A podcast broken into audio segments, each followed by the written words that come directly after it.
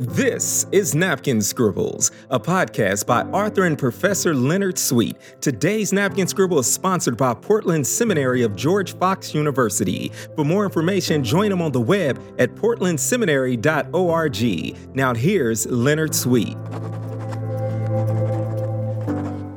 We live in a celebrity culture, and because of that, the theological distinction between an icon and an idol is more important than ever. In some ways, if you think about it, we are still writing and reading the medieval lives of the saints, but the saints go by different names today. Isn't that what all business biographies and celebrity autobiographies are all about? We still canonize people, making their books sell like hotcakes. Now, as for the saints themselves, their books sell like cold oatmeal, but we live in a culture that needs and creates celebrities. In, in the re- medieval world, religion was the lever and leverage of power. In the modern world, the power chain was politics. In the late modern, high modern world, we used to call this postmodern, the power levers and levels were economic ones. Follow the money. In spite of all the political electricity that's going on today, we are now living in a transition from the power paradigm of economics to the power paradigm of iconomics, I-C-O-N-O-M-I-C-S. The major commerce of our time is icons. And people traffic primarily in stories, images, soundtracks, and track and tender their lives in uh, iconographic ways. Now, the problem with a celebrity culture is that it turns everything it touches into an idol. And idols are things we worship in the place of God. Living the life of Christ in a celebrity culture refuses and refutes idolatry, but embraces iconography. And this is the difference. An idol points to itself and says, look at me and worship me. An icon points away from itself to someone greater and says, look through me to Jesus and worship Him. Now, it's hard for us to get this distinction because we're so immersed in a celebrity culture that majors in personality and minors in personhood. But celebrity is based on a fantasy of intimacy. And through mediazation and digital technology and the meta- metaverse, we can create this fantasy. The problem is when the spell of the fantasy is broken, the cel- celebrant's blood boils and goes on the warpath. Out for blood to make the fantasy real one way or another. Celebrities are brought down to crash and burn as surely as celebrity cultures will crash and burn. We chew them up and spit them out to retain that fantasy one way or another.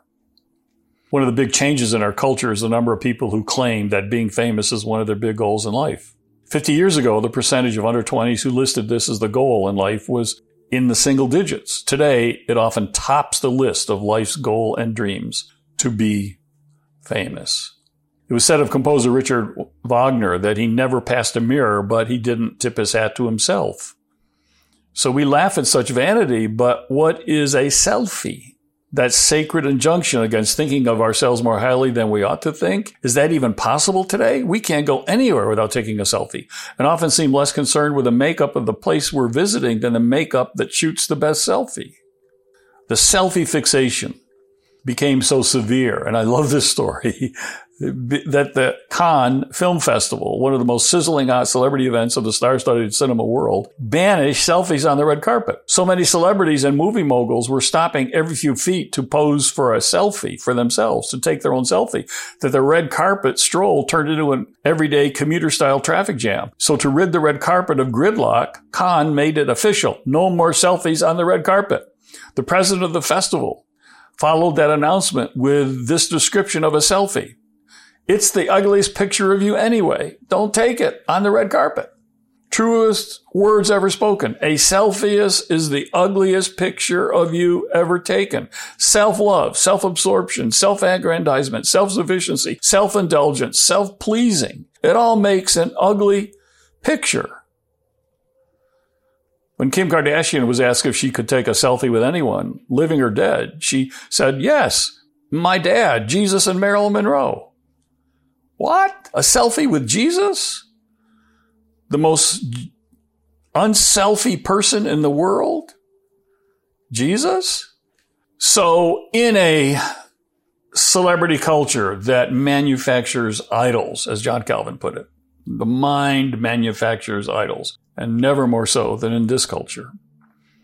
What if we reframed fame and celebritydom and instead of reading the Beatitudes as blessed are, what if we were to begin with celebrities are and define what fame in the kingdom is about and what a true celebrity, a Jesus celebrity, is known for? In other words, Jesus celebrities are poor in spirit, for theirs is the kingdom of heaven. Jesus celebrities are those who mourn, for they will be comforted. Jesus celebrities are the meek, for they will inherit the earth. Jesus celebrities are those who hunger and thirst for righteousness, for they will be filled. Jesus celebrities are merciful, for they will be shown mercy. Jesus celebrities are the pure in heart, for they will see God. Jesus celebrities are the peacemakers, for they will be called children of God. Jesus celebrities are those who are persecuted because of righteousness, for theirs is the kingdom of heaven. Now, when we've done this, just in the act of doing this, we moved from idols to icons. In other words, what if we went from a celebrity culture that produces idols to seeing ourselves as icons. Now, this will not be hard. This will not be easy. It'll be very hard um, because we love idols. Each of us has a calf in Horeb. Each of us feeds a golden calf. Each of us manufactures gods who give us the permission to do the things which our real God forbids us to do. It's no use. I love foreign gods. I must go after them. This is Jeremiah 2:25. In a celebrity culture, when people ask you to be their God, can you always point away to the real God and revalue the awe of a living God in a world of little gods? There are a lot of little gods in the Bible, and the Hebrews loved to worship them. There was Baal, there was Ashtoreth, there was Moloch, there was Marduk, there was Chemosh, there was Rephan. What if we went from seeing and looking for idols and gathering around and dancing around them and worshiping them to looking for icons? Icons that point beyond themselves to something greater than themselves. An icon, you do three things with an icon. You look at it, you look through it, and you look back from it. An icon you look at, it's a hymn and paint, they're called.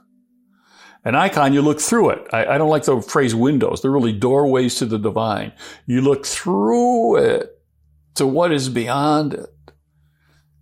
And to some degree, you look back at it as a mirror in which you see yourself. But the icon is there to point you to something beyond itself.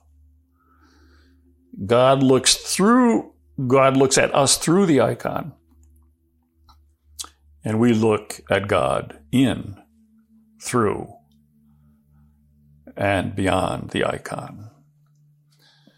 So, in a world of idols, can we be icons of Jesus that point to Him, never to ourselves? This is an iconomic culture. People traffic in icons. Let's be an icon for Jesus.